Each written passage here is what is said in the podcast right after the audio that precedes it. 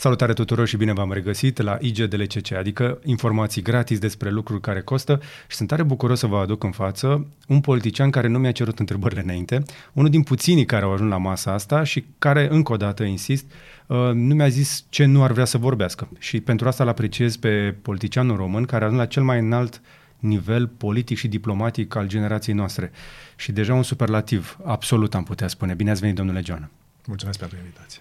Mircea Joana este în momentul acesta și omul 2 în NATO, uh, secretar general adjunct al celei mai mari coaliții militare a umanității de până acum.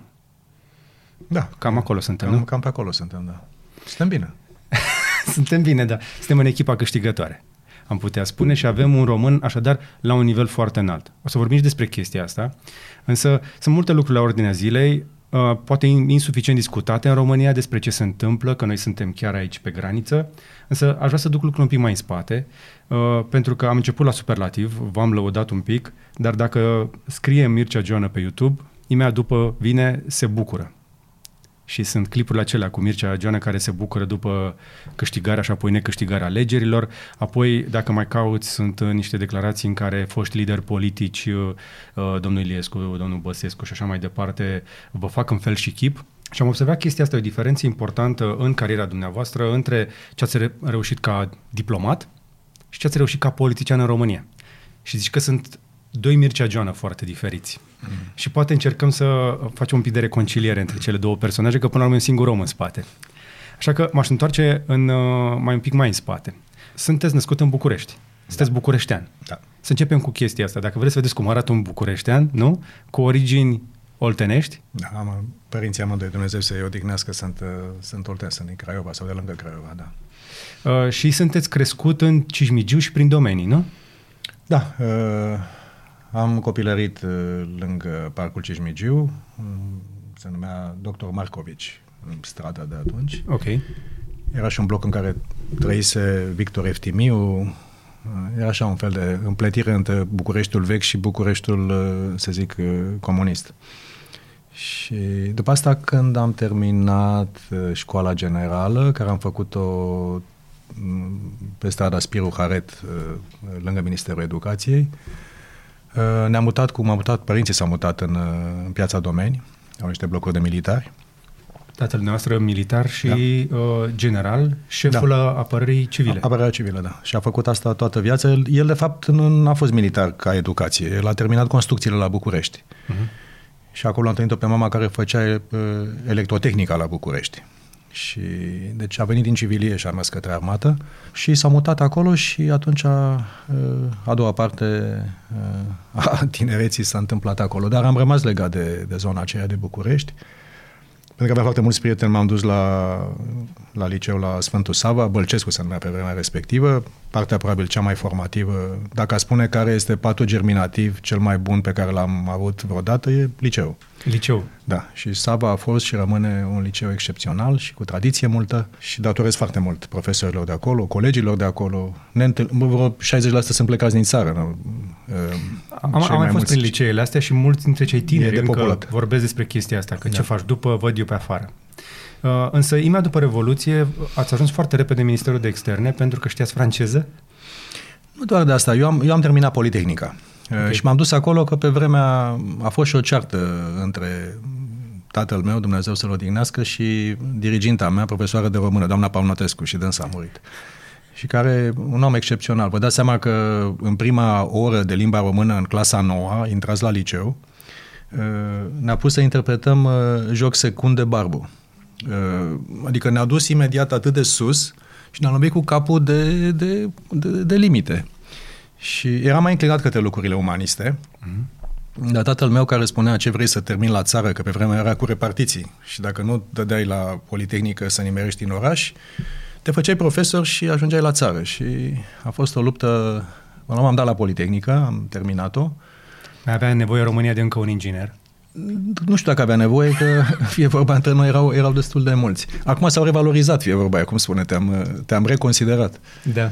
Și după asta, profitând și de faptul că am avut un, un accident la sport, am învățat pe ruptele, așa am intrat la drept, la fără frecvență, în 88. Și când m-am dus și am dat examenul de intrare, primul examen de intrare la externe în 90, eram într-o situație destul de, de ciudată. Eram în tranziție de la o meserie la alta, dar eram frustrat de faptul că nu mă lăsau să călătoresc în Occident deloc. Eu n-am călătorit în afara României în Occident până în, 80, până în 90. Prima excursie la Istanbul uh, cu rulmenți și venim cu blugi, rulmenți de Dacie, că aveau și da, Renault da, da, acolo. Da. Și, și ce a făcut toată lumea la început. Dumneavoastră cu rulmenți și becali cu săpun. Fiecare cu ce a apucat. și când, când am dat, m-am dus la externă să dau examen de, de intrare, aveam și, eram și student la drept, știam și pe engleză, franceză foarte bine.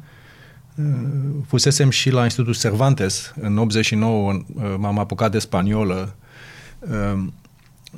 Ceea ce cred că mă definește într-un fel e faptul că tot timpul mi se pare că nu sunt suficient de bun. Mm-hmm. Că am tot timpul ceva de învățat. Uh, că a te mulțumi cu ceea ce știi este insuficient. Uh, și în vremurile astea da. agitate, mi se pare că e o, e o rețetă. Dacă aș spune ceea ce mă caracterizează pe mine de-a lungul întregii vieți, inclusiv acum, învăț la NATO, învăț pe ruptele. Am, am văzut că v-ați, v-ați băgat în chestii foarte complicate, o să vorbim despre asta. Da. Deci, ați, ați sărit din inginerie în drept, din mers, uh, v-ați angajat la Ministerul de Externe și ați avut un parcurs foarte rapid uh, în interior, am putea spune, pentru un diplomat de carieră.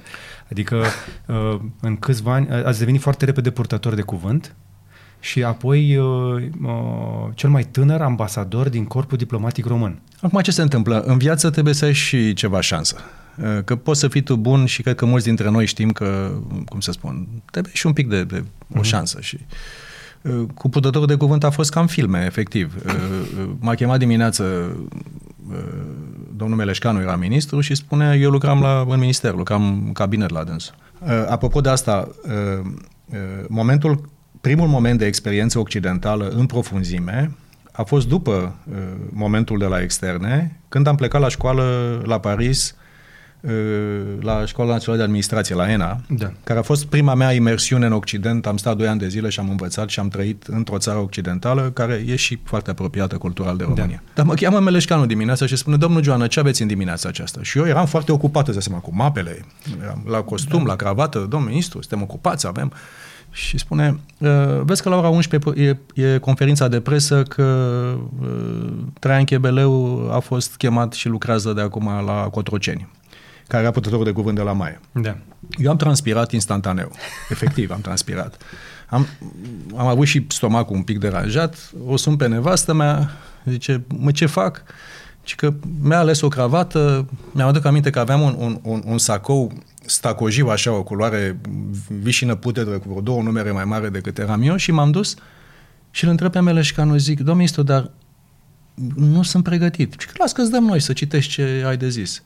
Și dacă te întreabă ceva, ce, ce zic? Spui, spui no question. Și asta a fost prima mea conferință de presă. Eram speriat mort. A fost un fel de briefing, să zicem, cum mai nou, acum așa le zice. Nu, da, pe vremea aia nu era, că nu, era, era, da. erau, nu erau atât de multe televiziuni, presa era foarte influentă un ziar pe vremea aia, exact cum ai tu un milion și ceva de subscriber la asta, un ziar în anii 90 avea un milion și ceva de copii pe zi. Da. Erau foarte influente. Vremuri bune. De ce vreau să zic? Și după asta, la, la, la partea cu ambasadorul la Washington. Săracul ambasadorul uh, Botez, care era ambasador, a avut efectiv un, o operație care a mers prost, s-a prăpădit, și după aia, vreun an de zile, au căutat un ambasador. Și se băteau între ei, ăia mai mari și mai influenți decât mine. Și la un moment dat americanii au zis, știți ce, dați-ne pe unul tânăr, care să nu fi fost comunist, Uh, și nu contează că nu știe nimica, pentru că avem noi grijă să, să-i deschidem ușile acolo. Și Ceea ce au și făcut. Ceea ce au și făcut. Ceea ce au și făcut. Deci, într-un fel, cum să zic, poți să faci tu o mie de școli, poți să fii la Sava, poți să fii oriunde. Undeva e și viața asta îți dă... Și când îți dă o șansă, n-ai voie să-ți bagi joc de ea. Asta e, asta e lecția mea de viață. Când o, când o prinzi, te ții de ea și investești și muncești și devii cât mai da, bun. Da, dar n-am venit să vă caute pe acasă șansa. V-ați dus un pic la muncă. Am dus la muncă, da. Ați schimbat niște facultăți, v-ați dus acolo cu sta- sacoul ăla, poate alea două măsuri le-ați slăbit în timp ce va veni jobul. Da.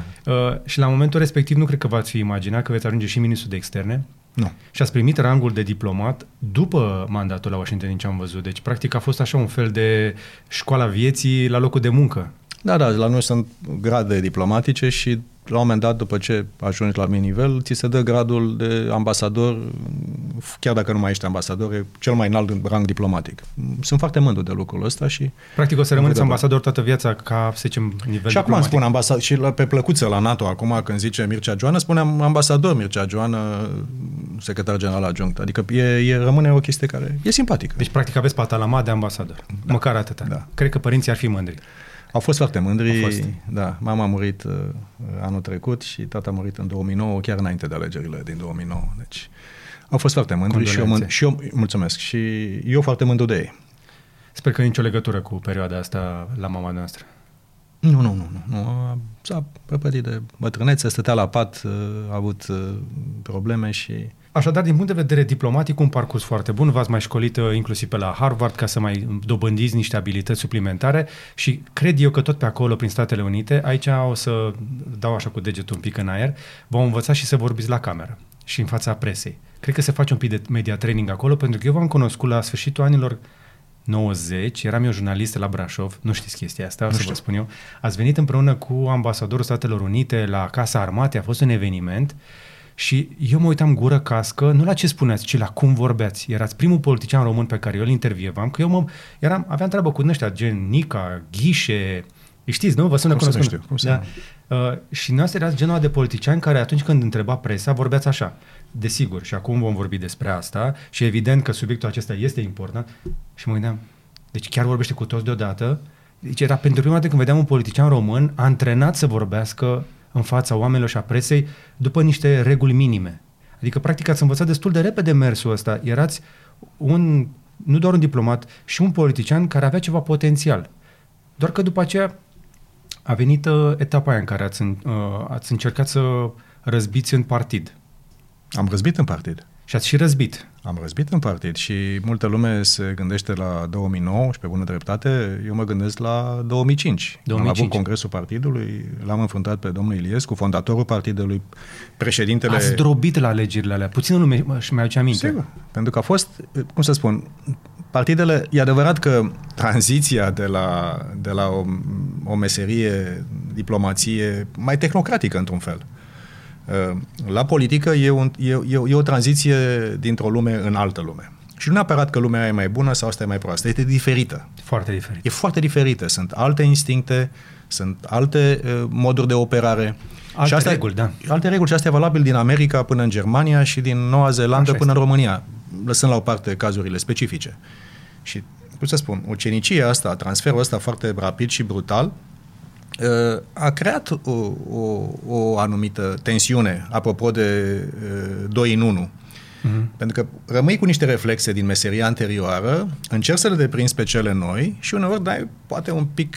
Un Întotdeauna pic... când vă vedeam vorbind, nu păreați din filmul ăla. Păi, știu de ce. Adică încercați să fiți prea civilizat pentru locul ăla în care v-ați dus. Da, dar, uh, cum să spun, în mod deliberat n-am vrut să intru în filmul ăla. Pentru că te poți, uh, cum să spun, și, cum să spun, românii sunt adaptabili, noi suntem foarte adaptabili.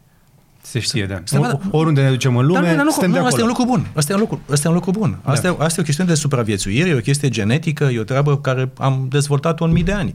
Nu e, nu e o chestie nouă. Și faptul că ne, ne, ne pliem pe decor uh, e un lucru care înseamnă o capacitate de adaptare la schimbare care este remarcabilă. Asta este o, o, o, o forță. Mm-hmm. Ah, că uneori te adaptezi prea mult și uh, uiți niște lucruri și asta e adevărat. Da. Dar uh, eu am avut de ales.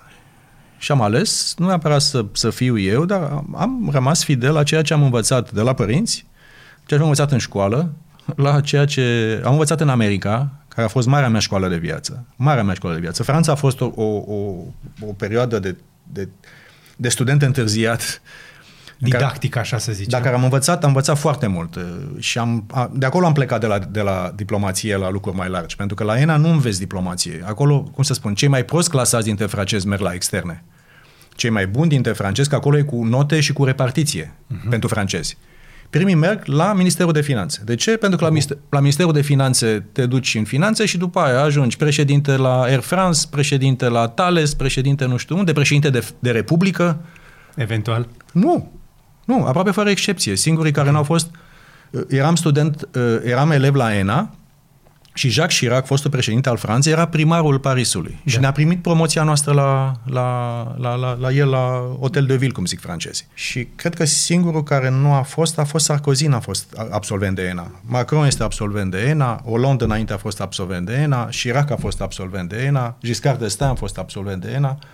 Deci, deci practic, echivalentul deci, Harvardului, să zicem, pentru Mai mult decât asta și de asta cred că au și, au și desfințat-o acum, pentru că devenise poate un pic prea elitistă și un pic prea îngustă uh, pentru o țară totuși mare. Uh-huh. Dar tranziția mea de la uh, ceva la altceva s-a întâmplat în Franța, dar America a fost cea mai transformativă experiență pentru mine, pentru familia noastră, aveam copii mici. Când am ajuns acolo, uh, Alexandru avea uh, 2 ani jumate și Ana avea 6 luni faimoasa fotografie cu Bill Clinton, cu ăla micu care îi fura bățul de pe birou oval și aia mică care îi mușca degetul lui Clinton. În biroul oval, așa de simpatic era omul. Fantastic. Deci, sunt, deci și când ești tânăr și ai astfel de experiențe, care sunt experiențe foarte șocante. Dacă uh, copiii dumneavoastră au crescut într-o, într-un alt fel de loc și sunt convins că au o, o altfel de fundație în momentul au, ăsta. Au o fundație și, vorbind de, de principii și de valori, sunt extrem de atașați valorilor și principiilor în care cred. Uh, Uh, și dacă e ceva care cred că e o moștenire bună pentru ei, este că și-au fixat uh, o, o fundație de, de valori până la urmă, pentru că da. carte poți să înveți. Da. O meserie nu o poți să înveți. Dar până la urmă întrebarea este cine ești, în ce crezi și cum te manifesti ca om.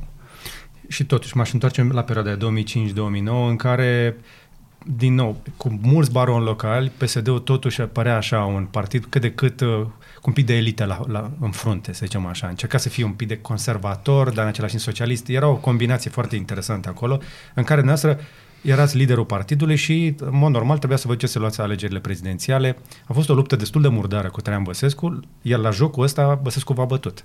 Acum, nu știu dacă vă uitați înapoi și v-ați împăcat cu rezultatul alegerilor din 2009 sau uh, încă mai credeți pentru că partidul a contestat alegerile atunci? Cum să spun, uh, ființa umană, noi toți avem o modalitate de a ne procesa momentele mai grele. A fost un moment foarte greu.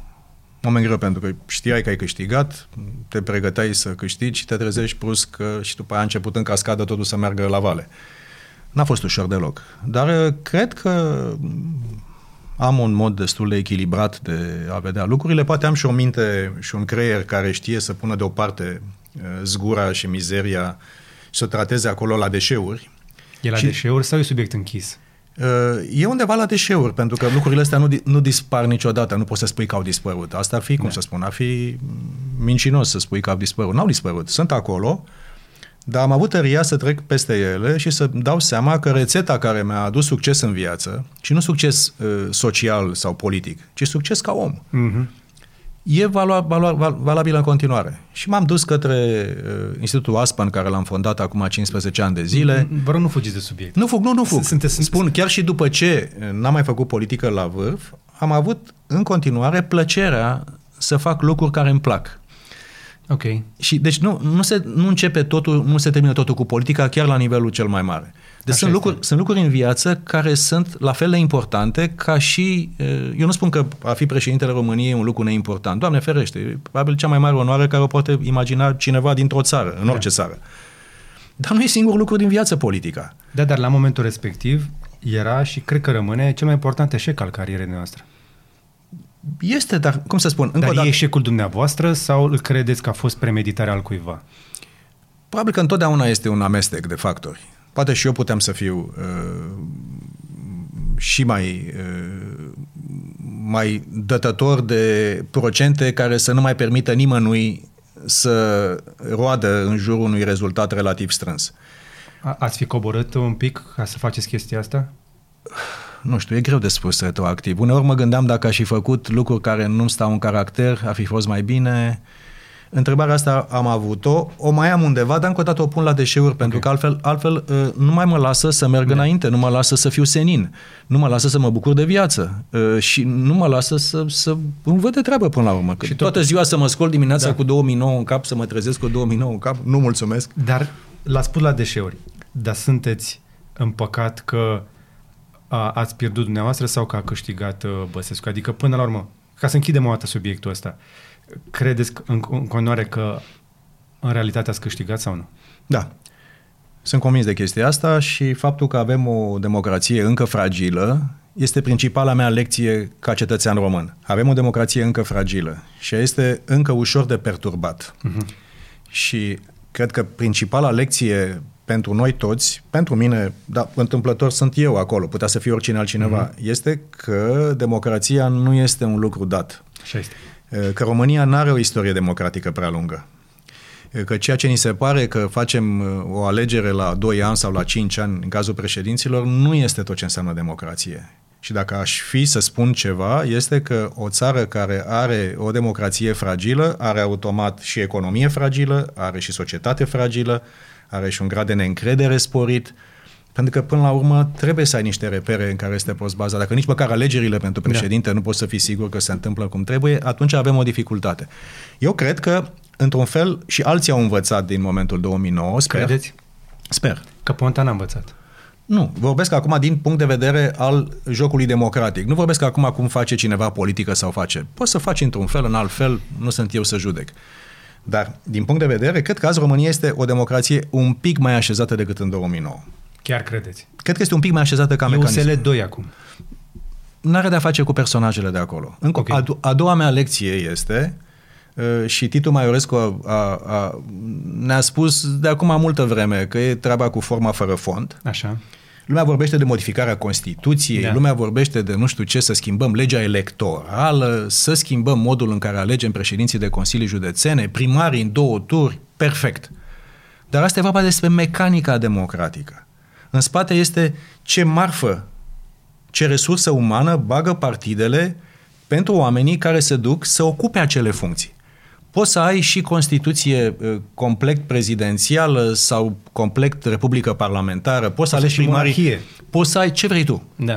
Dar să dacă, dacă marfa pe care o bagi în sistem, ca partide, ca noi ca societate și oamenii care se duc către politică, este precară, poți să ai cea mai bună Constituție din lume, poți să alegi primarii în 23 de tururi în loc de 1, da. poți să faci ce vrei tu, tot rău iese la sfârșit.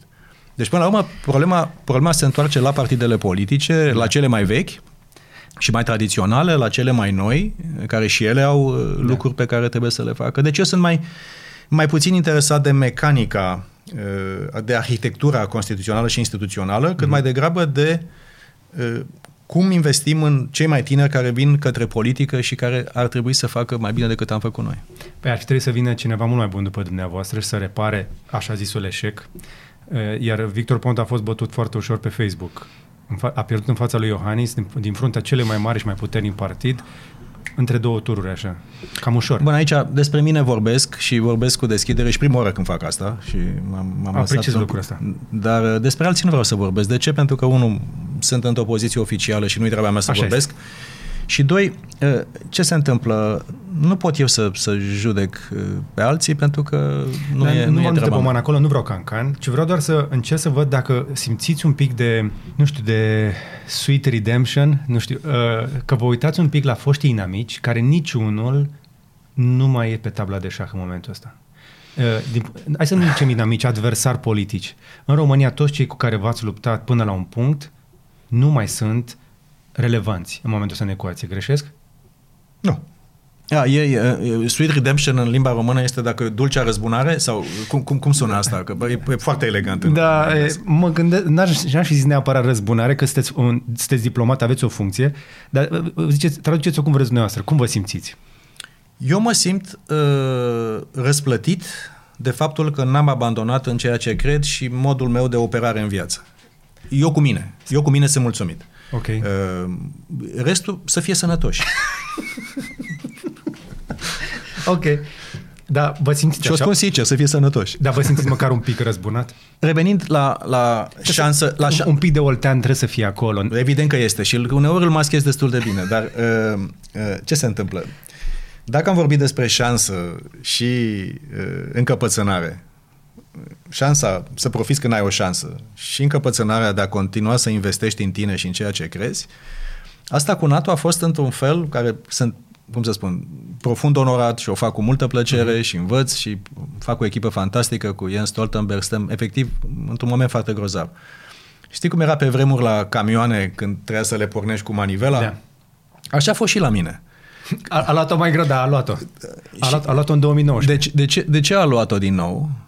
Pentru că restul investiției de-a lungul întregii cariere a fost făcută sănătos. Okay. Și atunci când cineva a zis, mai ne uităm în regiunea asta, vrem și noi pe unul care să facă o treabă la nivel foarte mare. De ce s-au dus către unul ca mine? De ce? Pentru că de la Politehnică la drept și de la ENA la Washington și de la politică și PSD și prezidențiale, am continuat să investesc în ceea ce cred că este important și am, am, nu m-am culcat pe ureche. Pentru că știi care e riscul, mai ales când încep să avansezi în vârstă? Mm. Ceea ce eu numesc uh, smochinirea uh, intelectuală. Da. Pentru că pe măsură ce avansezi în vârstă, capeți experiență. Da? Și atunci încep să le știi. Pe toate. Și spun. Și cum să spun, și aia am, și eu acum mă uit acum la politica românească. O citesc în 3 secunde. De ce? Pentru că uh, been there, done that. Am fost acolo, am fost în filmul ăsta și le, le văd înainte să, să se întâmple uneori. Dar uh, este și o capcană imensă. Pentru că dacă stai doar pe experiență, la un moment dat tu nu mai aduci marfă proaspătă, intelectuală, emoțională, cunoștințe, uh-huh. relații, uh, tipul ăsta de aventură, cum e misiunea noastră de astăzi. Uh, aventură, mulțumesc Aven- pentru asta. Da, da, e frumos, e frumos. Interesant. E, e altceva decât a merge într-o chestie clasică de, de media. Da. Uh, și cred că asta este a doua, a, doua, a doua mare lecție de viață pe care o dau celor tineri cu mult, mult, cum să spun, cu mult drag și cu multă iubire și cu, cu dorința să-i văd făcând cât mai mult în viață, este că nu trebuie nici când avansezi în viață și ai foarte multă experiență să consider că le știi pe toate, ai tot timpul ceva de învățat. Uh-huh. Tot timpul ceva de învățat. Și atunci când manivela s-a mai învârtit odată, eu puteam să fac și fac în continuare din poanie uh, lucrurile acestea. Am făcut lucrurile astea și politice și diplomatice la nivelul cel mai mare. Deci nu e greu. Da. Dar pe de altă parte, nu-i păcat de Dumnezeu să treci ca peștele prin apă într-o funcție atât de mare? Nu e păcat să nu te încarci pentru tine și pentru, pentru la, alții. La CV dă bine, adică ce, ce, ce v-ar mai fi trebuit? În 2019, când Jens Stoltenberg v-a chemat să fiți uh, adjunctul lui, uh, erau pentru un mandat de 2 ani. Și tocmai ce a fost prelungit pentru încă un an. E o chestie despre... Nu, erau 3 cu 1, deci 3 cu 1. 3 și mi-a prelungit cu încă un an. Cu încă 1. Deci, până la urmă, e o chestie excepțională. Veți, veți, veți avea un mandat de 4 ani acolo mm. și tocmai ce s-a anunțat că veți avea încă unul. Ceea ce mi se pare foarte tare. Adică, dacă trebuia doar să bifăm că am pus pe unul din Est într-o funcție înaltă, hai că o rezolvam cu chestia asta, dar nu. Chiar v-au extins mandatul și asta arată că nu sunteți doar ca peștele prin apă, nu v-ați să bifați o chestie la NATO.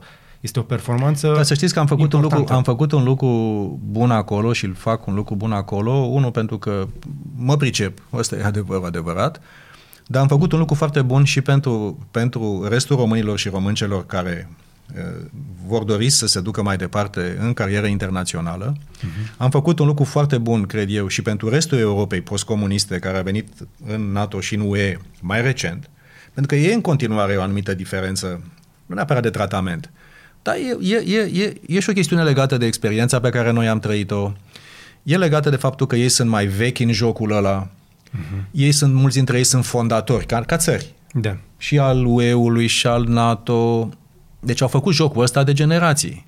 În spate au poate mașinării instituționale mai performante decât avem noi în Est sau în Europa Centrală și de, sau de Sud-Est. Deci, într-un fel, sunt un fel de spărgător de gheață și sunt convins că după mine, eu, alții care vor veni din România, din Polonia, din alte țări, vor ajunge să, să, să meargă chiar uh, și mai sus. De ce? Pentru că, într-un fel, a fost și o formă de test.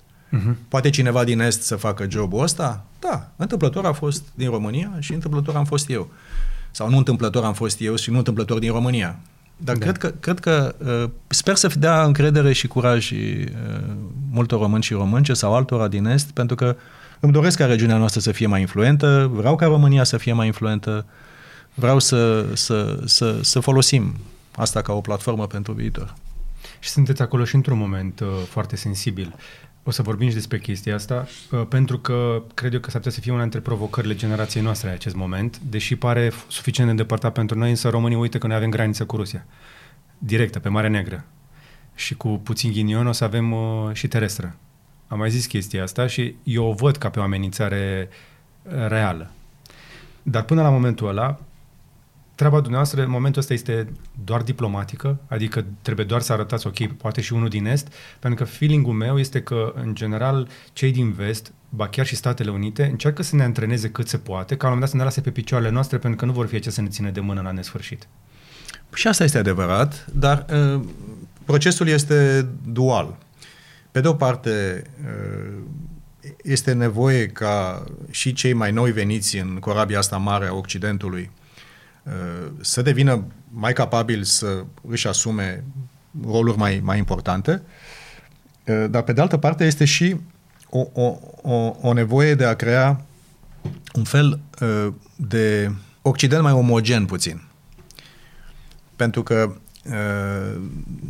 o să vorbim probabil și de situația de la, din, din răsăritul României și ce se întâmplă în jurul Ucrainei, dar dacă te uiți ca român la momente de acest gen, n-ai cum să nu te uiți și chiar dacă nu ești foarte atent și n-ai nici timp și nici chef uh, de lucrurile astea, pentru că ai de trăit zi de zi cu probleme care sunt atât de numeroase, dar undeva creierul nostru istoric, cel care ține minte fără să țină minte, dar ține minte de fapt evoluția noastră ca națiune, simte că e un moment de trepidație.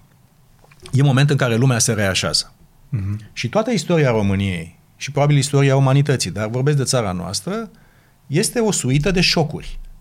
Da. Șocuri. Mult mai dese decât în vest.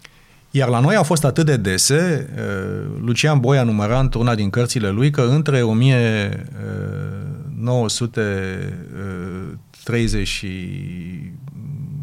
din 34, 35, 33 și până în 40 ceva, când s-a instaurat comunismul în România, în 10 ani de zile am avut 10 constituții diferite. Adică nu mai aritmetica asta. Dacă, când le spun americanilor care stau de 200 ceva de ani sau englezilor care nici nu au, și stau pe sute de ani pe chestia aia, spune, dar voi cum? Ca și cum ai avea tensiune fluctuantă. Uh-huh.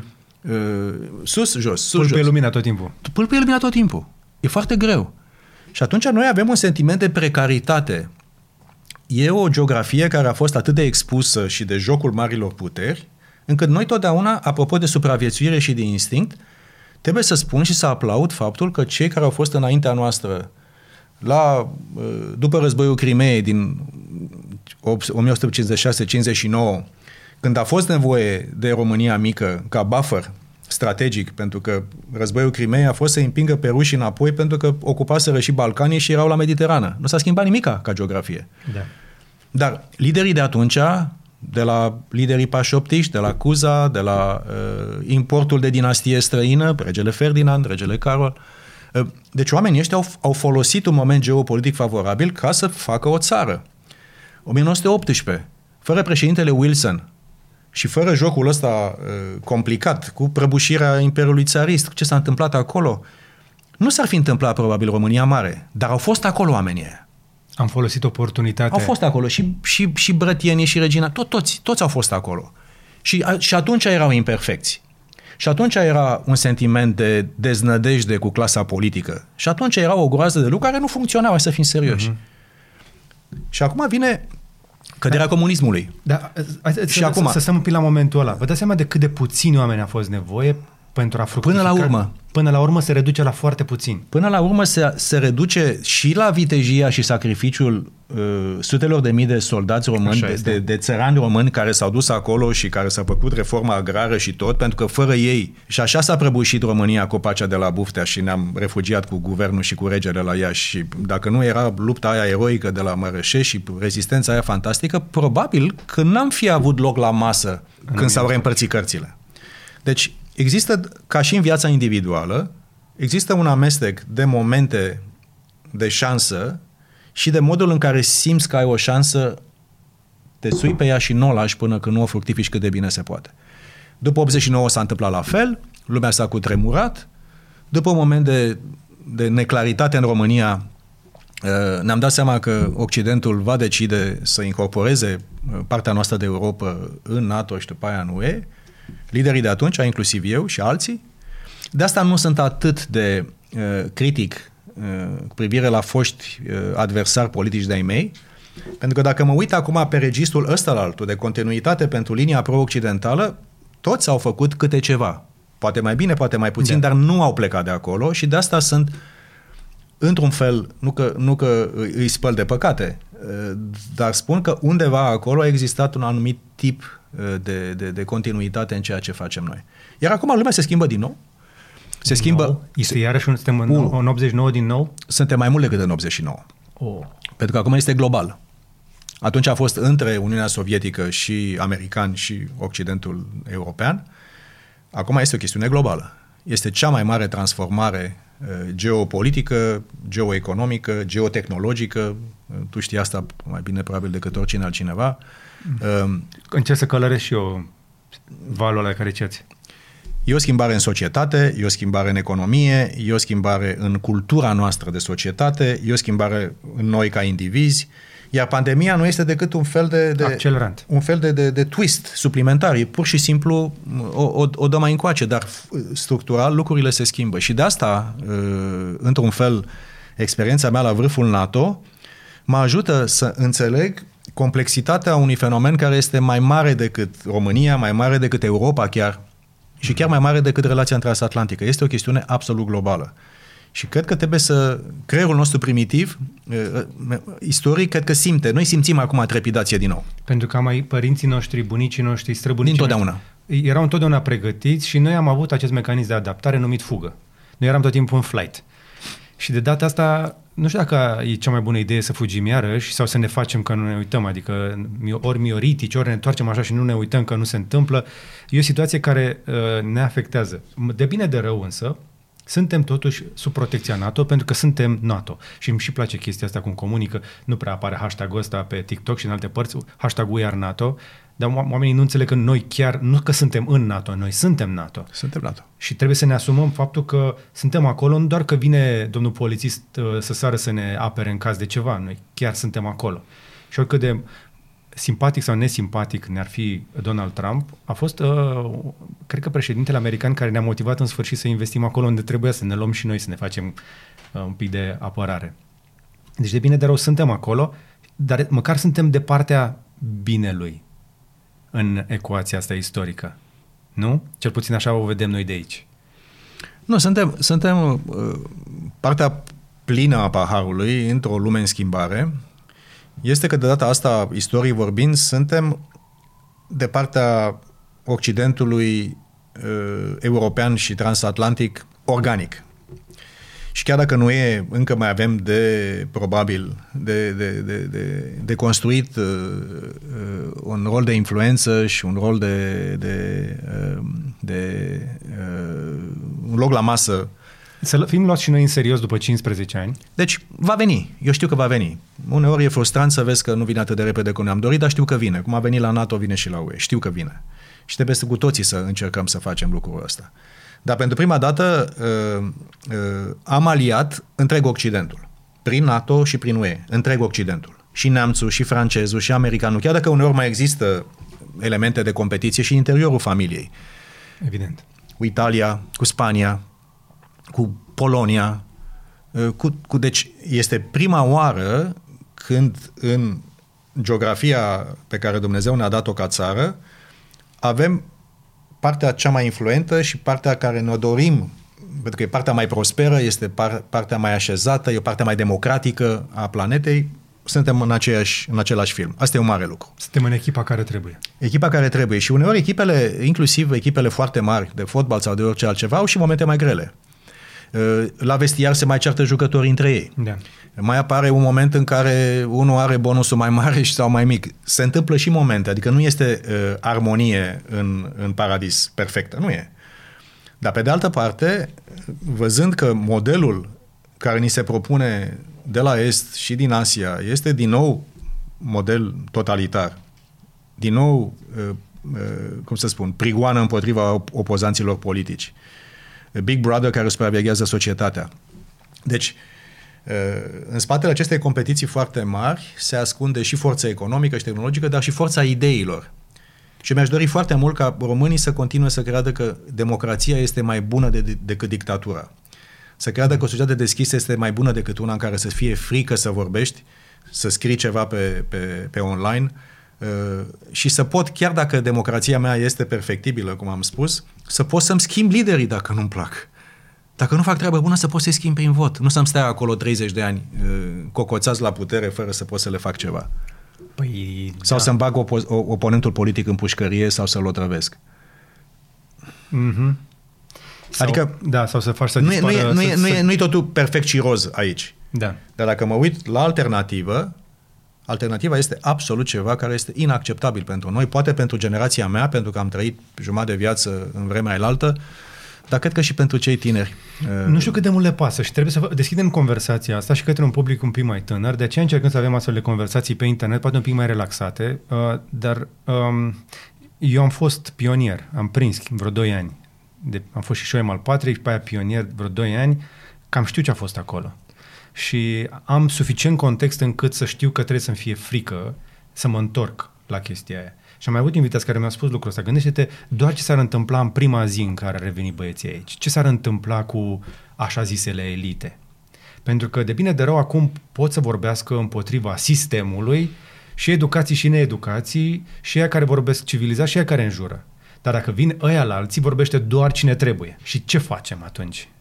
Iarăși intrăm într-o epocă din aia, într-o glaciațiune în aia unde ne uită Dumnezeu niște zeci de ani și trebuie să mai facem încă o revoluție ca să ne mai, mai scoatem încă o dată cap. Adică, până la urmă, viața ar trebui să fie un pic mai ușoară.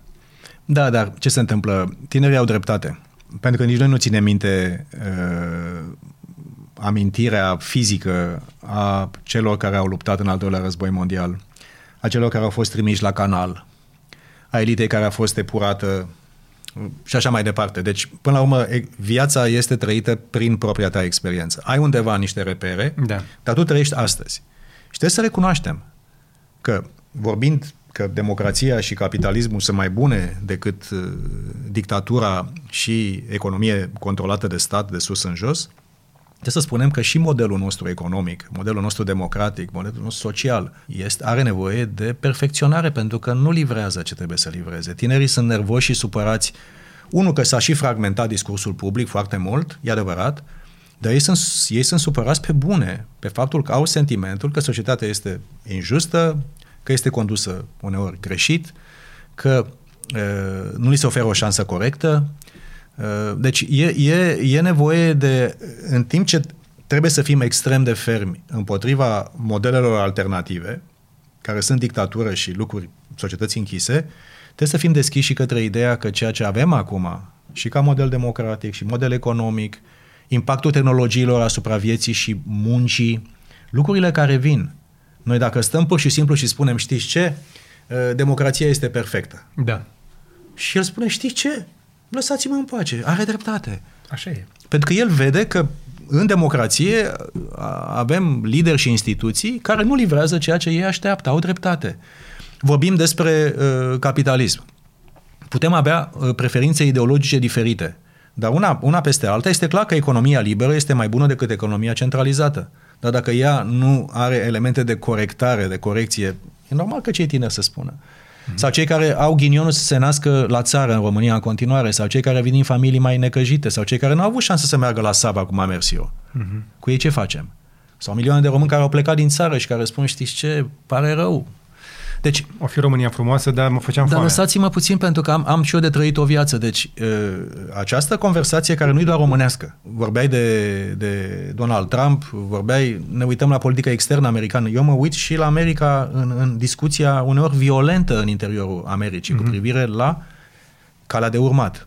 Da. Asta e un lucru bun pe de altă parte, pentru că societățile deschise ajută și fermentează o conversație uneori contradictorie și eu sunt convins că ne vom perfecționa și democrația, sistemul economic și ne vom adapta, pentru că altfel uh, tinerii vor spune, știți ce, lăsați-mă în pace cu amintirile voastre de pionieri și de șoimii mm-hmm. patrii, pentru că nu mă interesează, eu trăiesc astăzi și astăzi viața mea nu este cea pe care mi-o, mi-o, mi-o doresc și cea pe care cred că o merit funcție de munca și de, de aspirațiile mele. Au dreptate nu, nu contrazice nimeni lucrul ăsta și în același timp, cu, uh, asta, cum se spune, falia asta generațională, generation gap-ul, se adâncește și tehnologic, se adâncește din foarte multe puncte de vedere, plus că la noi, spre exemplu, în discursul public nu vorbește nimeni de schimbări climatice, despre EDT, da? Dacă spun EDT, cred că 99% din cei care ne urmăresc habar nu despre ce vorbesc și până la un punct e normal, pentru că uh, genul ăsta de conversații trebuie să le aducă în mijlocul societății, până la urmă, oameni politici. Că de aceea îi punem, nu, să ne reprezinte ca să put, ducă discuția asta în fața tuturor și să împingă înainte căruța asta, nu? Să ne, să ne tragă după ea, că, exact cum ziceam, noi suntem preocupați să ne vedem de ale noastre și de aceea v-am pus pe voi să ne păstoriți, dar în același timp să ne mai și întrebați și, să, desigur, ar trebui să venim și noi un pic să mai cerem și socoteală, nu doar la alegeri. Bun, acum, uh, vorbind de, de EDTs, care Emerging Disruptive Technologies, dar uh, când te uiți către zona publică, politică, instituțională, dar și cetățenească, civică, eu am o, o aproape o obsesie cu dimensiunea de leadership. Și de multe ori ne uităm către liderii politici, de cele mai multe ori critic uh-huh. și de cele mai multe ori justificat critic, poate nu întotdeauna justificat atât de critic, pentru că unii și chiar încearcă să facă ceva, nu toată lumea de acolo e ticăloasă, coruptă, hoață și, și uh, antipatriotică. Mm-hmm. Nu, sunt mulți oameni care încearcă, mai bine, mai rău. Deci eu aici sunt puțin mai rezervat pentru că um, cunosc foarte mulți oameni în politică care chiar ar vrea să facă și fac o treabă bună. Alții nu. Și mm-hmm. media, din păcate, nu e atât de pozitivă. Dacă vorbim de valori și de ceea ce vrem să facem cu viața noastră, la nivel mai mic, la nivel foarte mare, la nivel mediu, acasă sau în străinătate, până la urmă trebuie să te gândești un pic și asta încerc să le zic celor tineri, până la urmă, dar tu în ce crezi? Aha. Tu în ce crezi? Ce te motivează pe tine? Dincolo de a avea o viață mai liniștită, mai înstărită, să pot să am familia în regulă, să am un job care să-mi permită să trăiesc decent, să-mi fac plăcerile, să mă duc la concert, să fac la fotbal, la ce vrei tu. Pe lângă lucrurile oarecum materiale și de succes uh, funcțional. Până la urmă, tu care este busola ta în viață? Ce, ce, ce te motivează? Schimbările climatice de asta sunt, într-un fel, atât de importante pentru cei tineri, pentru că ei văd acolo o chestiune, uh, uh, cum să spun, un fel de cruciadă pentru o cauză uh, importantă care depășește lucrurile mai mici.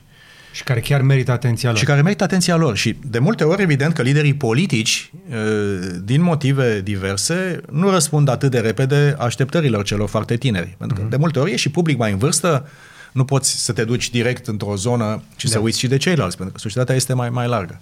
Dar întrebarea pe care mi-am pus-o tot timpul și de asta am și investit prin Aspen în atât de mulți tineri și tinere care au făcut programe de leadership, pe care le-am adus în România și care sunt foarte bune.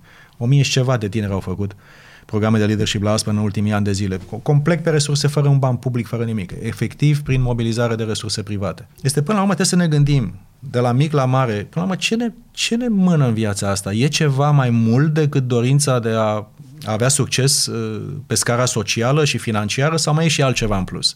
Și de asta cred că tinerii sunt mai... Că mă uit și la copiii mei vorbeam că sunt, au, au un set de, de criterii și de principii. Cred că au un, o aversiune la, la injustiție, la impostură și caută cauze mari.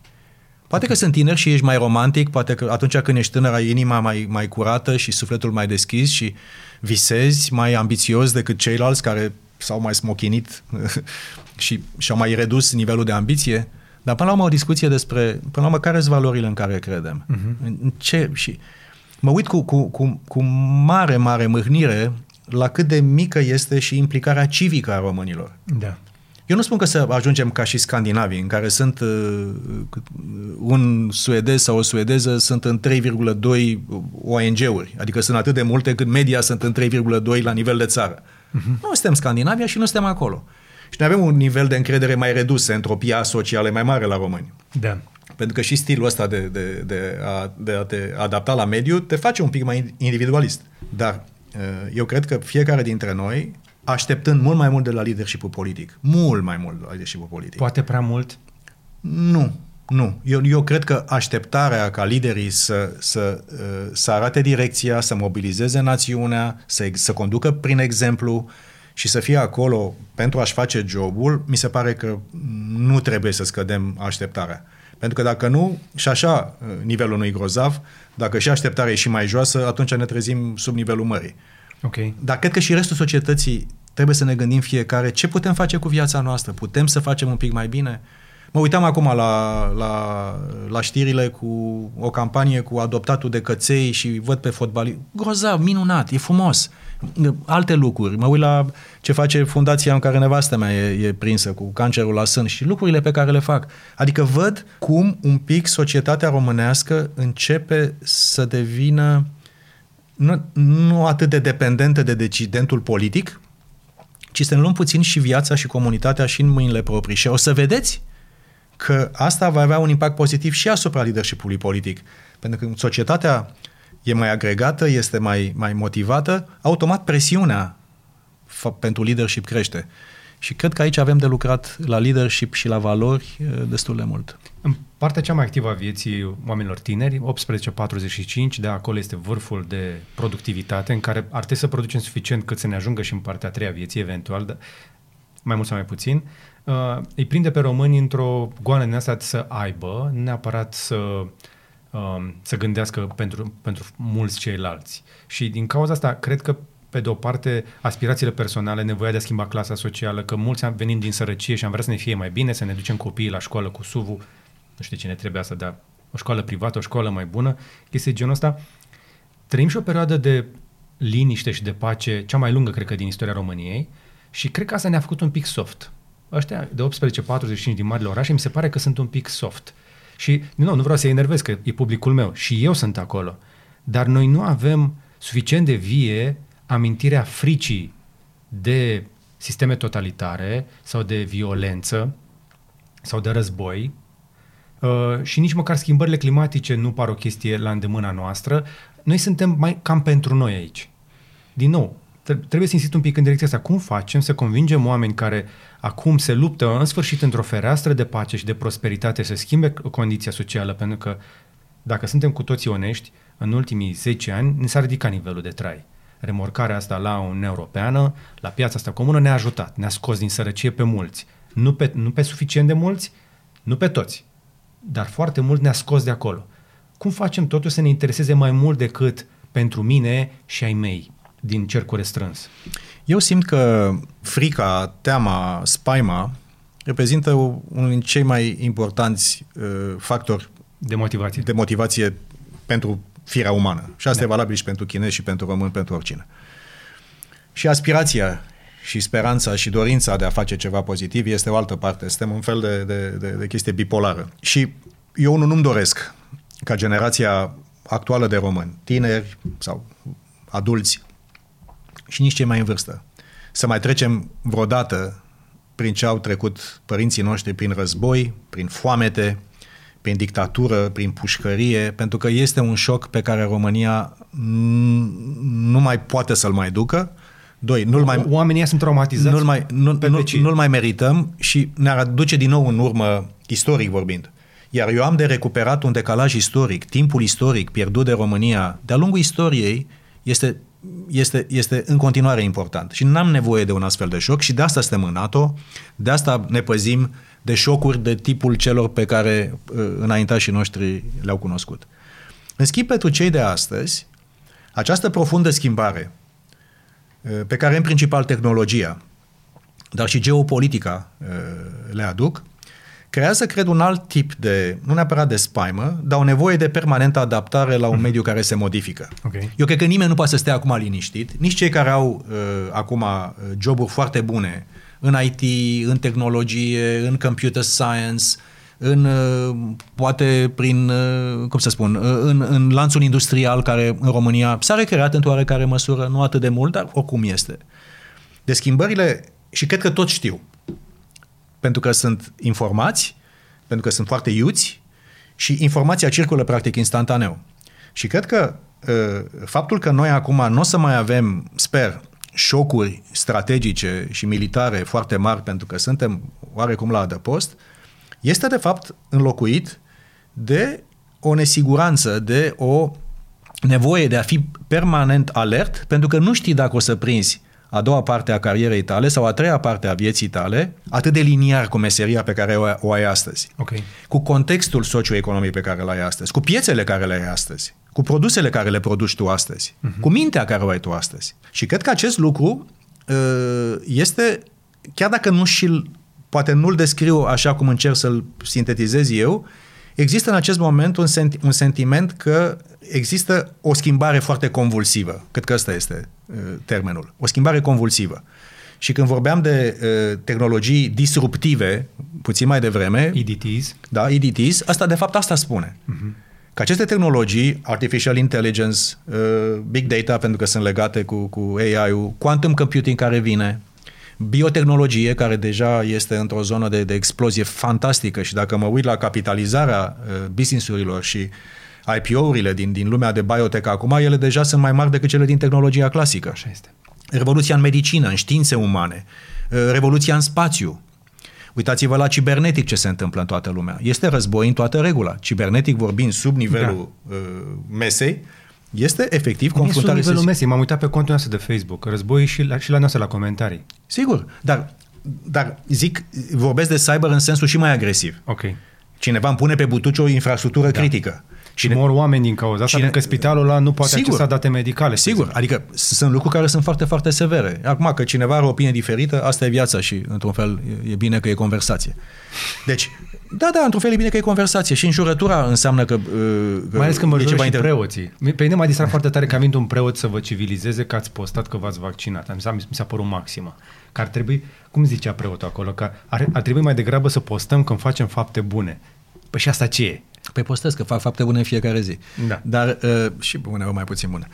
Dar cred că aici este de fapt elementul de, de motivație și ceea uh-huh. ce le spun celor tineri când vorbesc în universități, când mă întâlnesc cu ei, când, când efectiv îmi face plăcere și cred că ne face tuturor plăcere.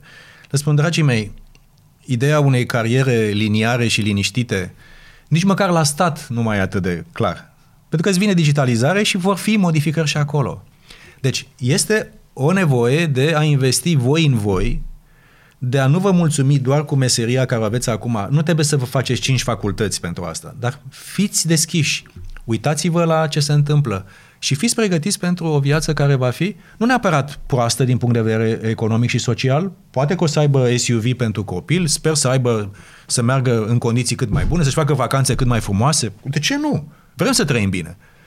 Dar pe de altă parte, ca să trăiești bine, trebuie să fii util societății și trebuie să ai un job sau o afacere sau o idee care să facă sens. De aceea, da. de aceea cred că uh, tinerii de astăzi uh, vor fi într-un fel mai rezilienți, vorbind în termen de NATO. Mm-hmm. Poate chiar decât noi, care avem nevoie de șocuri mult mai mari și mai puțin frecvente ca să ne motivăm. Mm-hmm. Război, secetă, calamitate, schimbare de regim politic, schimbare de vorba lui Lucian Boia. Uh, în timp cei de tinerii de azi, care azi par un pic poate mai atomizați, e deja cred că sunt pregătiți, viața lor va fi o viață în care va trebui să investești permanent în tine și în ceea ce știi da, să dar faci. e la nivel individual, domnule Joan. Adică problema pe care eu o văd cu cei mai tineri, într-adevăr, vor avea provocări fantastice în față. Nu vor mai fi atât de vizibile. Seceta era în fața ochilor tăi, Uh, armata, uh, comunismul, ghișeul, toate astea erau în fața ta, erau amenințări imediate, le vedeai, le puteai recunoaște. Cele care vin sunt foarte difuze.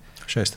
Și din cât am văzut în NATO, pe lângă partea asta militară, în care într-adevăr să punem scutul, nu să ne protejăm de eventuale amenințări, are inclusiv departament de inteligență artificială și tot felul de tehnologii disruptive pe, de care dumneavoastră vă cam ocupați. Ce vreți să faceți cu ele? Care e rostul unui astfel de departament într-o organizație, până la urmă, de protecție militară, nu? Bun, eu conduc uh, bordul de inovare la NATO și mm, sunt extrem de bucuros că am de învățat în fiecare zi ceva nou. Apropo de anti-smochinire intelectuală. Uh, sunt obsedat cu chestia asta. Da, da, da. Și în fiecare zi uh, citesc lucruri noi, sunt expus unor discuții și cu oameni care sunt hiperspecializați.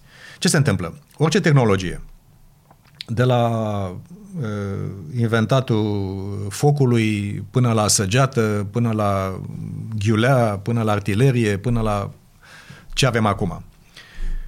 Tehnologiile au întotdeauna un rost inovator și un rost transformator, scopul fiind ca viața omului și a societății să fie mai bună. Corect. Pentru asta inovăm. Pentru, pentru, și avem gena specia umană este o genă de pionieri, apropo de pionieri, și de inovatori. Avem asta noi. Da.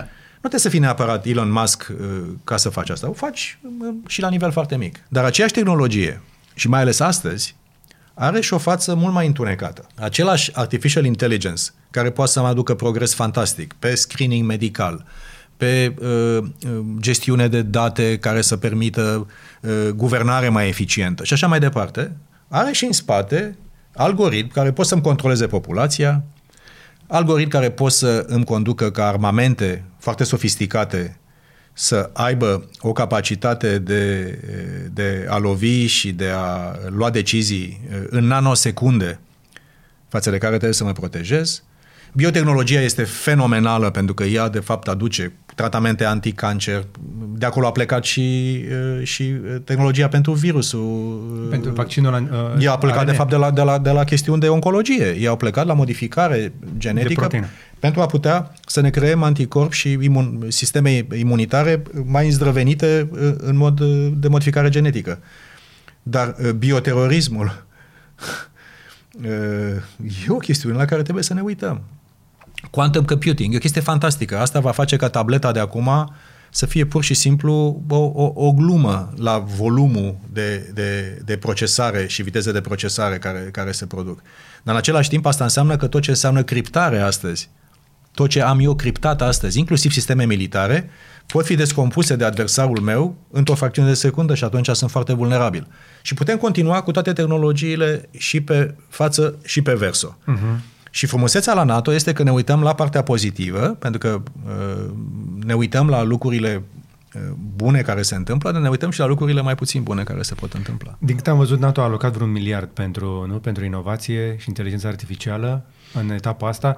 Vi se pare că acordăm suficient de multă importanță pentru că companiile de big data în momentul ăsta au capitalizări de trilioane, de mii nu, nu, de nu. miliarde. Hai să vă spun ceva. Dacă în anii uh, războiului rece Uh, vorbesc de, de America și vorbesc de Occident. Tot ce înseamnă cercetare uh, cu destinație militară era făcut de către guverne, de către da. NASA, de către DARPA de la Pentagon, de către genul Corect. acesta de agenții. Astăzi, 90% din ceea ce înseamnă tehnologie folosită în militar și în securitate este făcut de sectorul privat.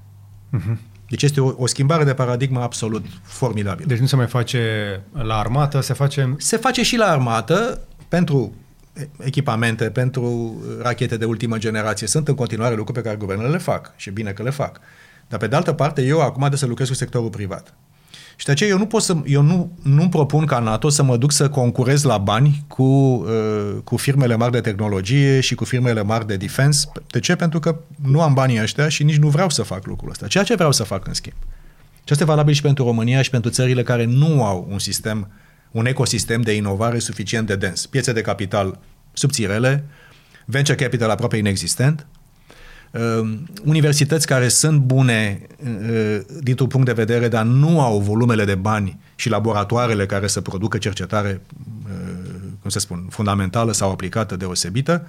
Și atunci scopul nostru la NATO să fiu sigur că cei 30 de aliați, de la estonian și de la român și bulgar până la american, putem să lucrăm împreună. Și atunci banii ăștia de acest fond de inovare pe care noi lansăm uh, este mai degrabă o invitație către companiile mici, inclusiv și în special din țări care nu sunt atât de robuste ca uh, potențial de inovare, în care eu îi spun, știi ce, ai o tehnologie pe care vrei să o dezvolți, care mă interesează, care are un scop dual. Uh-huh. Are un scop civil, normal, și are și un scop eventual util pentru mine. Și eu îți dau ție firmă mică, o idee, doi, trei antreprenori, că așa încep, un startup. Și eu, eu îți ofer ecosistemul meu de testare, laboratoarele mele, free of charge. Uh-huh. Și sunt dispus ca cele care par să fie promițătoare, deci îi reduc riscul de intrare pe piață. Și pentru cele care sunt promițătoare, pun și eu 3 lei de la mine. Uh-huh. Nu mulți bani. Dar în clipa în care eu am băgat un puțintel de bănuțul meu din miliardul ăsta, care nu sunt mulți bani, la, dar eu, la nivel de alianță nu e. Da, dar eu i-am pus o ștampilă de bun, uh, tehnologie bună, firmă serioasă, capitalul uh, poate fi, uh, poate fi de încredere, încât el merge pe piața privată și își face rost de bani de milioanele sau sutele de milioane sau miliardele de care are mhm. nevoie, plecând de la o bază mult mai bună. Ăsta e scopul nostru. Da. Și pentru că nu o să mă apuc eu să finanțez ce face America în cercetarea, mm. pentru că nu asta e scopul. Dar companii din România, companii Dar din nu Polonia. Nu ne-ar ca să avem și noi niște companii române, niște startup-uri care să facă tehnologie militară? mai, mai încep să fie. Uh, pe blockchain avem companii care, uh, sau românești care s-au dezvoltat foarte bine. Avem uh, pe cloud computing avem companii foarte bune. UiPath-ul, care e deja un, un, un gigant la nivel global, deși aplicațiile sunt în principal pentru, pentru business-uri și pentru da. administrație, da E o parte de, de automatizare a datelor care e utilă și pentru sistemele noastre. Serios? Da. Adică urile lor, adică pot fi folosite... Pot fi folosite nu neapărat în sens militar propriu, dar în sensul uh, administrației în zona militară și securitate. Ca, așa... să, ca să nu pățiți ca la Pentagon, unde au cumpărat wc de un milion de dolari. S-a întâmplat și acolo. Bine, cine știe unde s-au dus banii, că era nevoie de un proiect probabil special. Dar să nu intrăm da, în detalii. Să nu intrăm în detalii. Uh, așadar, pe tehnologii de genul ăsta, uh, e și un fel de invitație deschisă pentru startup-uri românești, dacă au ceva care ar putea fi folositor acolo. Unde se pot duce companiile astea să afle mai multe dacă vor să acceseze finanțări? Uh, la noi, la NATO, avem o divizie specializată pe, pe noi tehnologii, care reprezintă un punct de intrare foarte bun. Și de acolo îi ghidăm în sistem, evident. Okay. Îi ghidăm în sistem fără Adică problem. unde? Intră pe nato.com sau cum? Nu, intră, intră pe, pe, pe nato.int, int. int, de la, de la INT, se duc la tehnologie și intră în contact cu noi și cu agențiile NATO, pentru că okay. avem multe agenții și sunt multe lucruri. Uh, sunt firme românești care furnizează servicii și produse okay. pentru agențiile NATO, cum vorbim, inclusiv nu chestii atât de sofisticate, cât și lucruri mai, mai de bază și uh, echipamente, materiale. Am văzut că ați postat la un moment dat uh, pe Facebook când ați văzut niște nave ale, ale forțelor navale suedeze, mi se pare, construite la Galați. Da, da. Erau, uh, erau făcute la, la Galați și erau foarte sofisticate, pentru că erau... Uh, Blindate, mă gândesc. Erau și, și un pic de spărgător de gheață, și un pic de militar, dar nu prea militar. Uh-huh. Și când era nevoie să fie, să fie militar, devenea mai militar, când nu era mai ah, civil. Okay, okay, okay. Foarte interesant. Și, uh, adică stealth, aveau ceva tehnologie de camuflare. Era foarte interesant și chiar o parte din, din corpul navei putea fi interschimbat.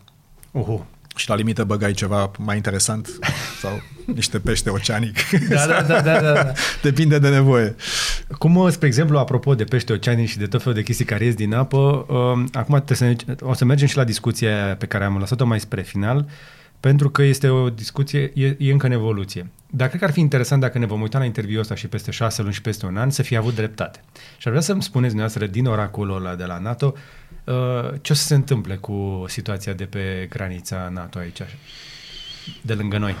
Bun, e, e greu să faci predicții în viață în general și în geopolitică în, în particular, dar uh, sperăm toată inima să nu se ajungă din nou la conflict militar în, în estul Europei.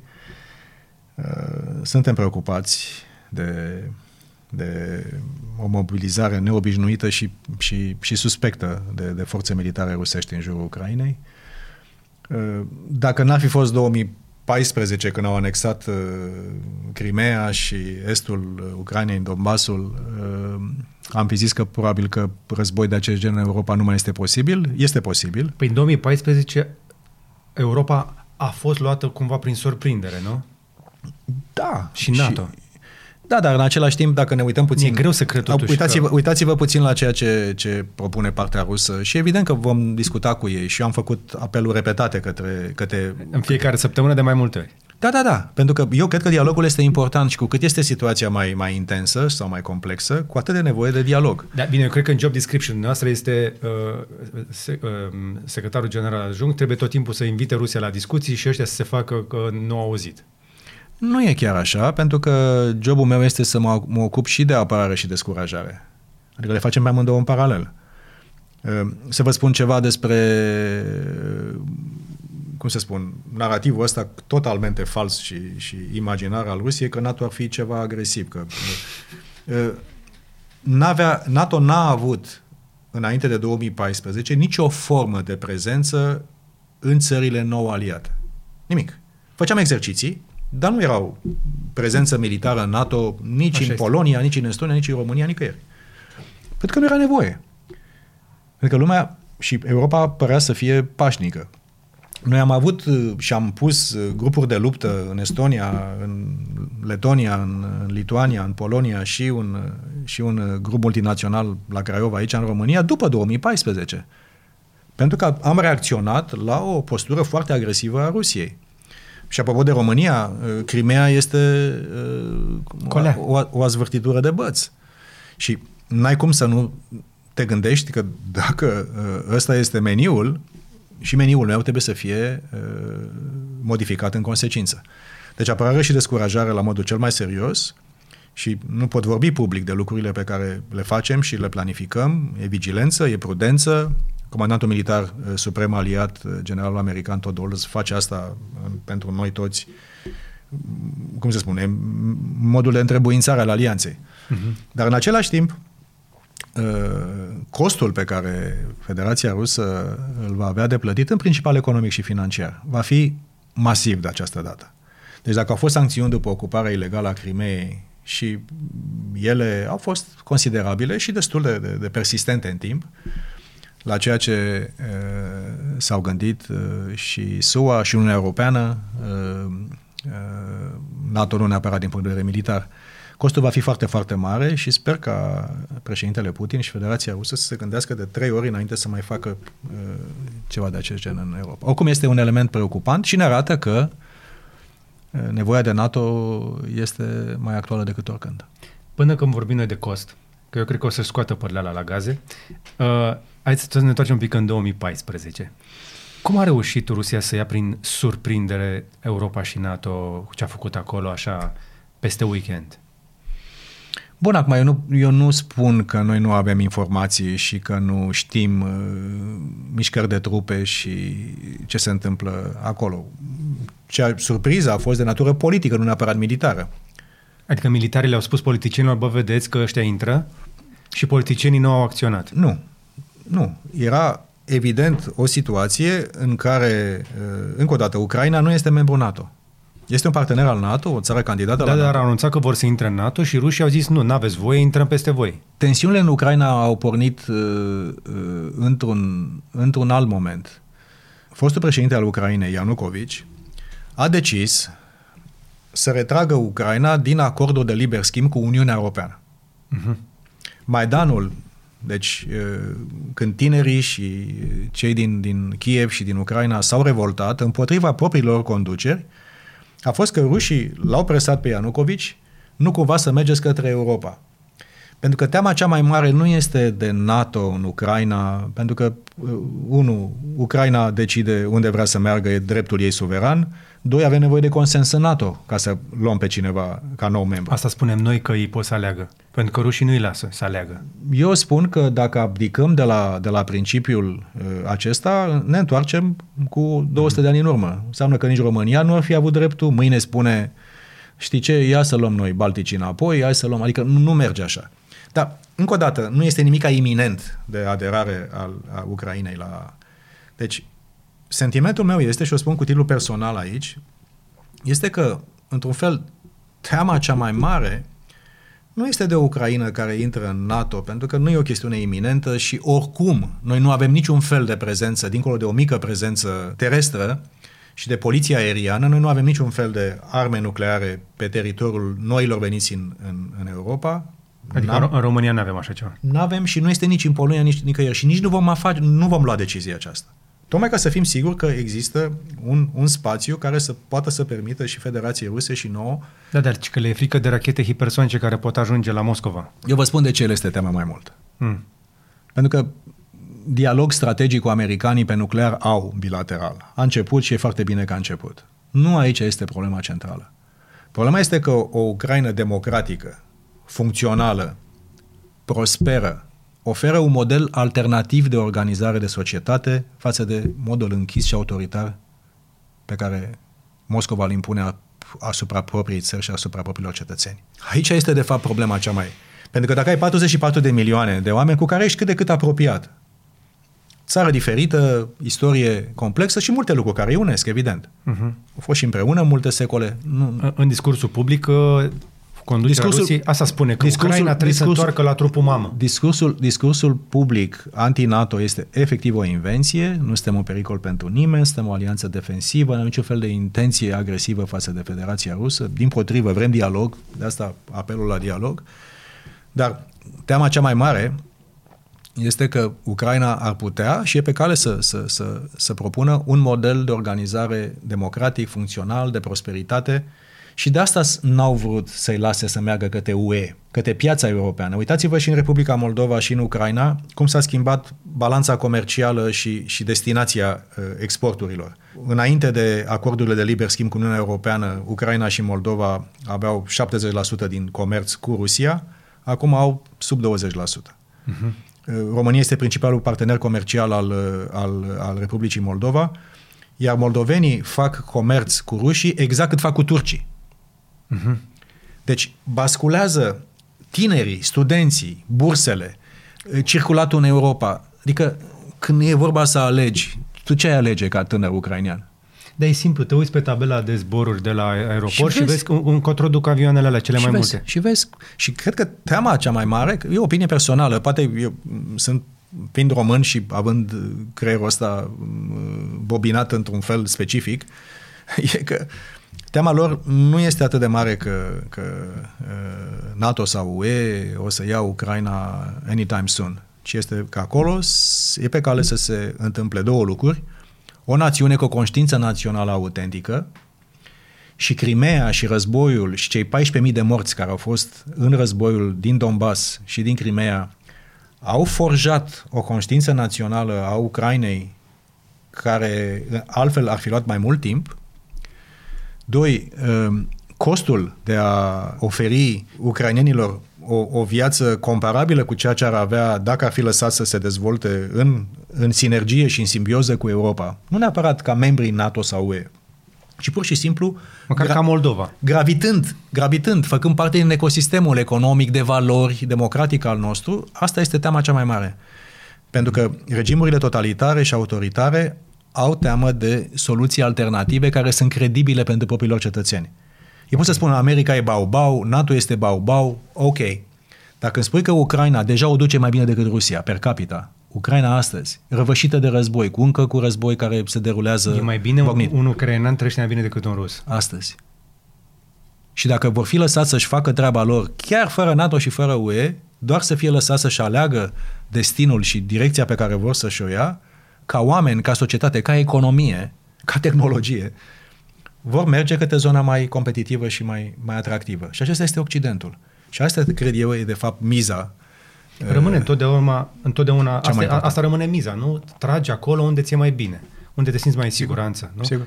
Și acolo trag și ei. Dar cu toate astea, m-aș pune un pic uh, în rolul de avocat al părții răsăritene, să zicem așa.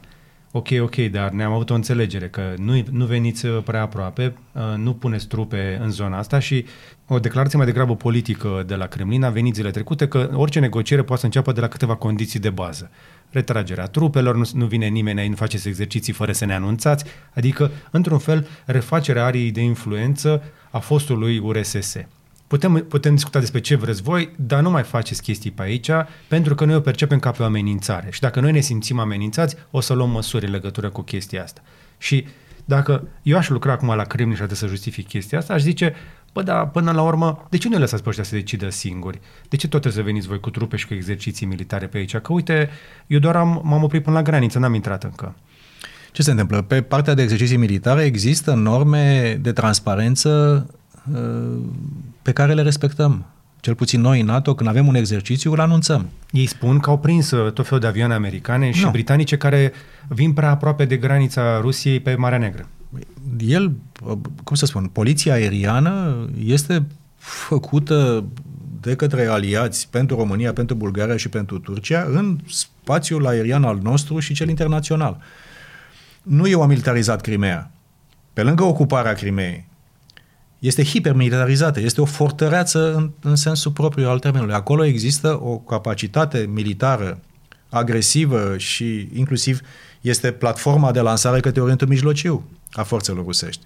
Uh-huh. Deci dacă, mă uit, noi, dacă ne uităm puțin la ne uităm puțin la ceea ce numim noi uh, blue picture, adică forțele noastre și red picture, cele ale ale rușilor, deci uh, în comparație, și ne uităm la, la trupe, la tipul de echipamente, la rachetele, inclusiv cele cu, cu, cu portanță nucleară pe care rușii le au lângă noi, și ce avem noi este pur și simplu Avem un minim necesar pentru descurajare. Noi nu avem, nu am amplasat nimic amenințător la adresa Federației Ruse. Da, da, avem Dar, bază la Cogălnicianu, la DVSL, avem pe toate țările baltice, ei percep asta ca pe o amenințare.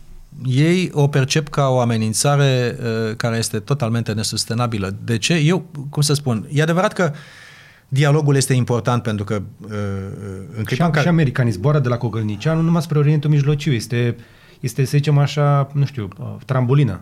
Da, și atâta vreme cât este făcută cu respectarea normelor, care sunt norme, inclusiv în aviația militară. Anunți, ești cu transponderul deschis, sunt Charlie, mă duc în nu știu unde, sunt Ivan, mă duc în altă parte. Lucrurile astea funcționează. Funcționează în Siria, unde există o chestiune și mai complexă. Deci există norme existente de rules of engagement în astfel de situații și care transparența este foarte importantă. Și aici suntem dispus să discutăm cu Federația Rusă transparență pe exerciții. Evident că da, oricum o facem. Sunt mecanisme la OSCE care impun acest lucru. Mm-hmm. Noi le respectăm de fiecare dată. Am fost în România pentru un mare exercițiu, Steadfast Defender, mm-hmm. anul trecut.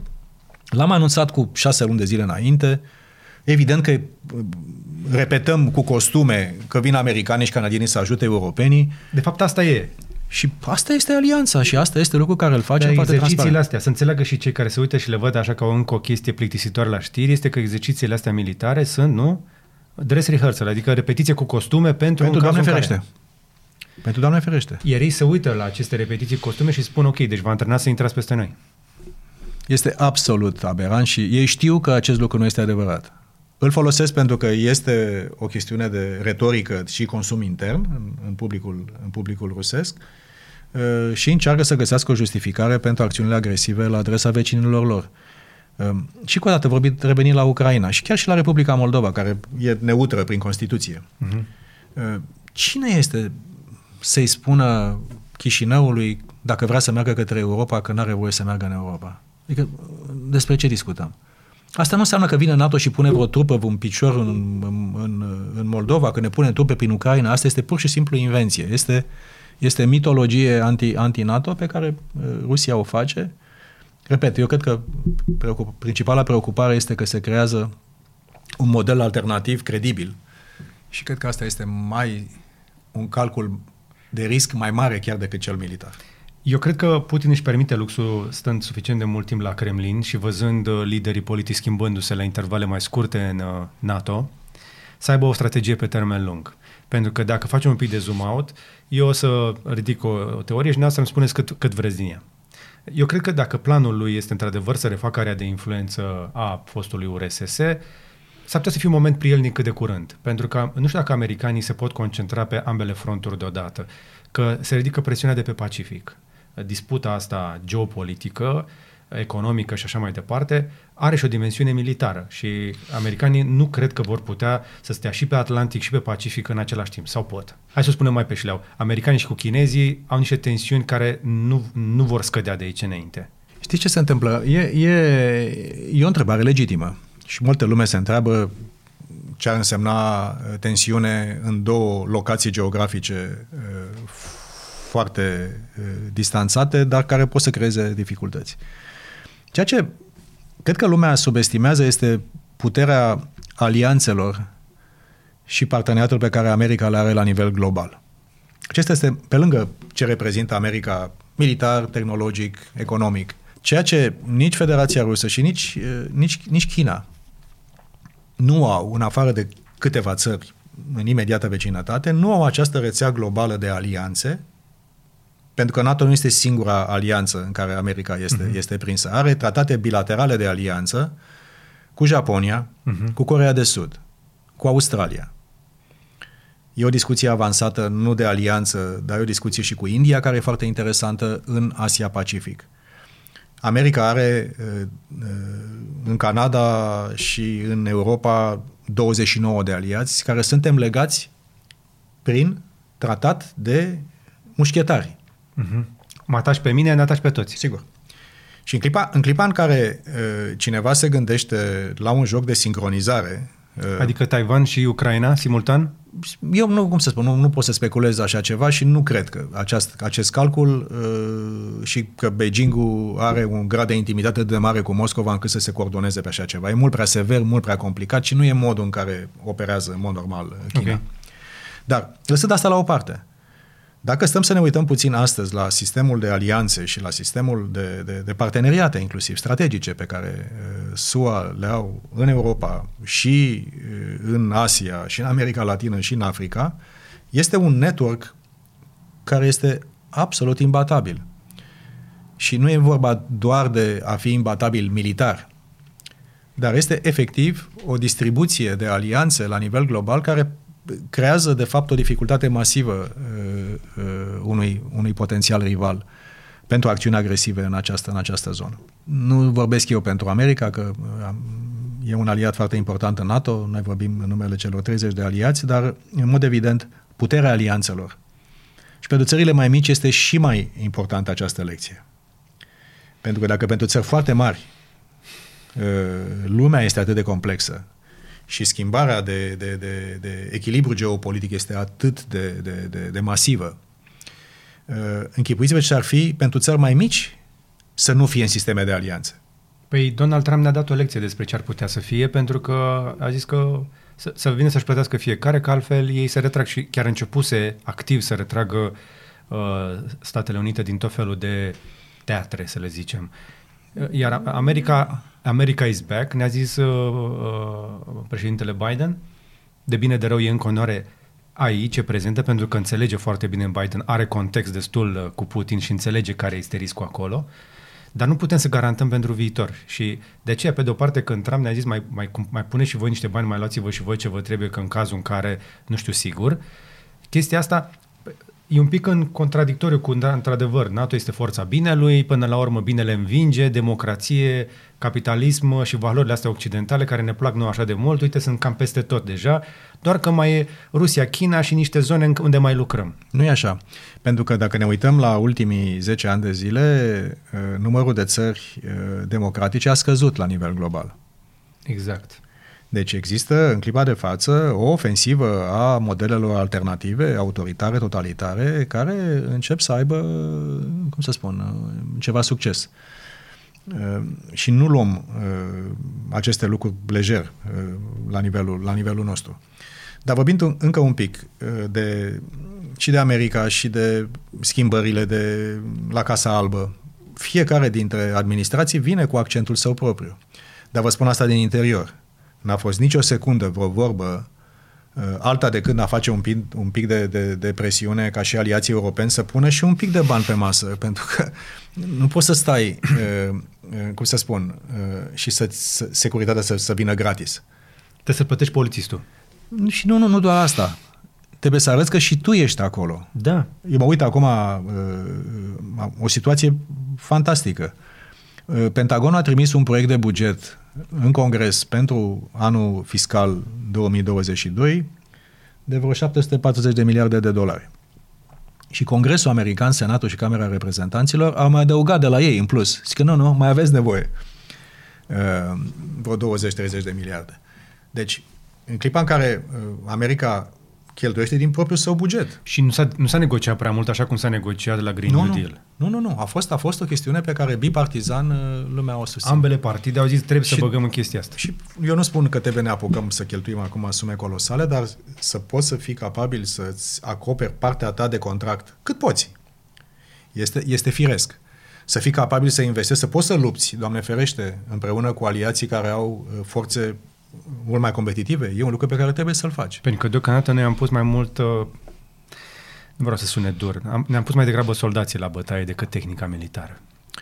Este și acest lucru, dar uh, eu revin și la, la, la geografia României, pentru că și de, încă o dată, și la tema care cred că a traversat discuția noastră, șansă, criză și ce faci între ele. Când îți apare un moment de criză și un moment de șansă. Discuția despre integrarea României în NATO și în Uniunea Europeană a început în urma unor crize geopolitice. A fost războiul din fosta Iugoslavie, uh-huh. a fost 11 uh, septembrie, acum agresivitatea uh, renăscută a Federației Ruse într-o zonă foarte apropiată de noi. Deci pe lângă faptul că militarii noștri și-au făcut treaba și nu avem cuvinte și nu avem suficient de multe gesturi reale ca să facem pentru ei și pentru veteranii noștri, pentru că au făcut un lucru extraordinar. Ehm, și diplomații și alții și politicieni au făcut o treabă bună aici. Noi am, am avut, într-un fel, a lucky strike. Da de situații care au făcut ca geografia României, geostrategic, să devină extrem de importantă. Vorbind, mm, cum să spun, Marea Neagră e atât de importantă pentru NATO acum și pentru noi toți, pentru că s-au întâmplat lucruri în Marea Neagră care nu au fost opera directă a României. Nu am venit noi să ocupăm Crimea. Ehm, deci, ehm, arta de a transforma un avantaj geostrategic într-un avantaj economic și de influență este încă o artă în care trebuie să lucrăm. Pentru că până acum noi am avut uh, succes în plan strategic, vorbesc. Integrare NATO în UE, relevanță, influență, perfect. Pentru că geografia României a fost extrem de utilă, extrem de relevantă și a spune indis- indispensabilă. Uh-huh. Și pe mhm. flancul estic și pe un uh, spațiu mai larg, către sud, către Orientul Mijlociu extins, apropo de zborurile suntem, de la Cogălnicianu. Noi suntem de o veșnicie în ochiul furtunii. Da, dar de un, uneori... Uneori ne mai, ne mai sare și nu acoperișul. Uneori, uneori uh, vigilia îți bagă și în casă. Uh-huh. Nu doar îți ia acoperișul pe sus. Și noi până acum, geopolitic, am avut o suită de evenimente internaționale care au făcut ca România să fie geopolitic extrem de relevantă. Uh-huh. Arta leadership-ului politic este aceea de a transforma relevanța strategică în succes economic, uh-huh. în investiții, în supply chain cât mai integrat, pe lanțul de valoare cât mai sus, pentru că nu este suficient să fii relevant strategic. Pentru că nu știi data viitoare dacă evenimentele nu o să ducă într-o altă direcție și, da. și relevanța ta să fie, relativ vorbind, mai puțin, mai puțin notabilă. Deci aici este, de fapt, cred eu, între crize, succes și criză, Ăsta e un moment în care trebuie să, să, să reușim să transformăm influența strategică a României și jobul pe care am eu la NATO este o reflectare și a faptului că România este influentă. Sunt eu poate pregătit pentru jobul ăsta, da? Da. Da, e și o recunoaștere că România joacă la o anumită mhm. ligă. Întrebarea este între geo, geopolitic și geoeconomic. Și cred că putem să facem mai mult și mai bine, să fructificăm și economic, și tehnologic, fereastra asta de pace, să folosim Și transfer de tehnologie, de și discuția despre semiconductor, și discuțiile despre noile tehnologii, și discuțiile despre viitor. Da. Uh, cred că aici am putea să facem și sper să facem și cred că o să facem o treabă mult mai bună. Democrația este fragilă și prosperă doar în condiții de pace. Și în condițiile în care uh, se adaptează permanent și care evoluează permanent. Apropo de, apropo de nemulțumirea tinerilor față de lucrurile care se întâmplă acum. Da, dar trebuie să, nu știu cum facem să-i convingem să nu fie soft. Pentru că perioada asta te îndeamnă să fii soft. Un job bun într-o corporație te face soft. O să o spun pe șleau. Dacă câștigi deja peste medie, devii soft. Te interesează doar city break-urile tale, te interesează să-ți fie ție mai bine. Ceea ce este ok, e normal să vrei o viață mai bună, dar trebuie să facem cumva să-i atragem în discuția asta și asta este din nou rolul politicienilor și tocmai de aceea ne-am dorit să avem discuții de genul ăsta mai des în societate. Noi nu prea avem discuții de genul ăsta în societate în care să nu fie despre eu versus tu Că de cele mai multe ori disputele în, în politica de la noi sunt zero-sum game. Dacă eu câștig, trebuie să distrug pe tine și invers. Așa e. Ne apropiem de final și v-aș mai întreba o singură chestie. Dacă vă uitați în spate așa la un Brătianu și un Titulescu, v-ar plăcea să fiți pus așa în linie cu ei? Cui nu i-ar place? Cine n-ar vrea să, să lase în urmă o, o amintire în istoria națiunii care, fie vorba între noi, mi-a oferit atât de mult?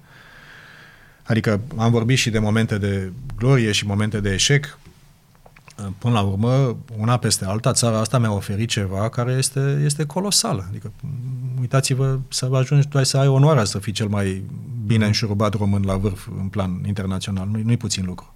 Nu știu dacă, dacă uh, asta se va întâmpla sau nu.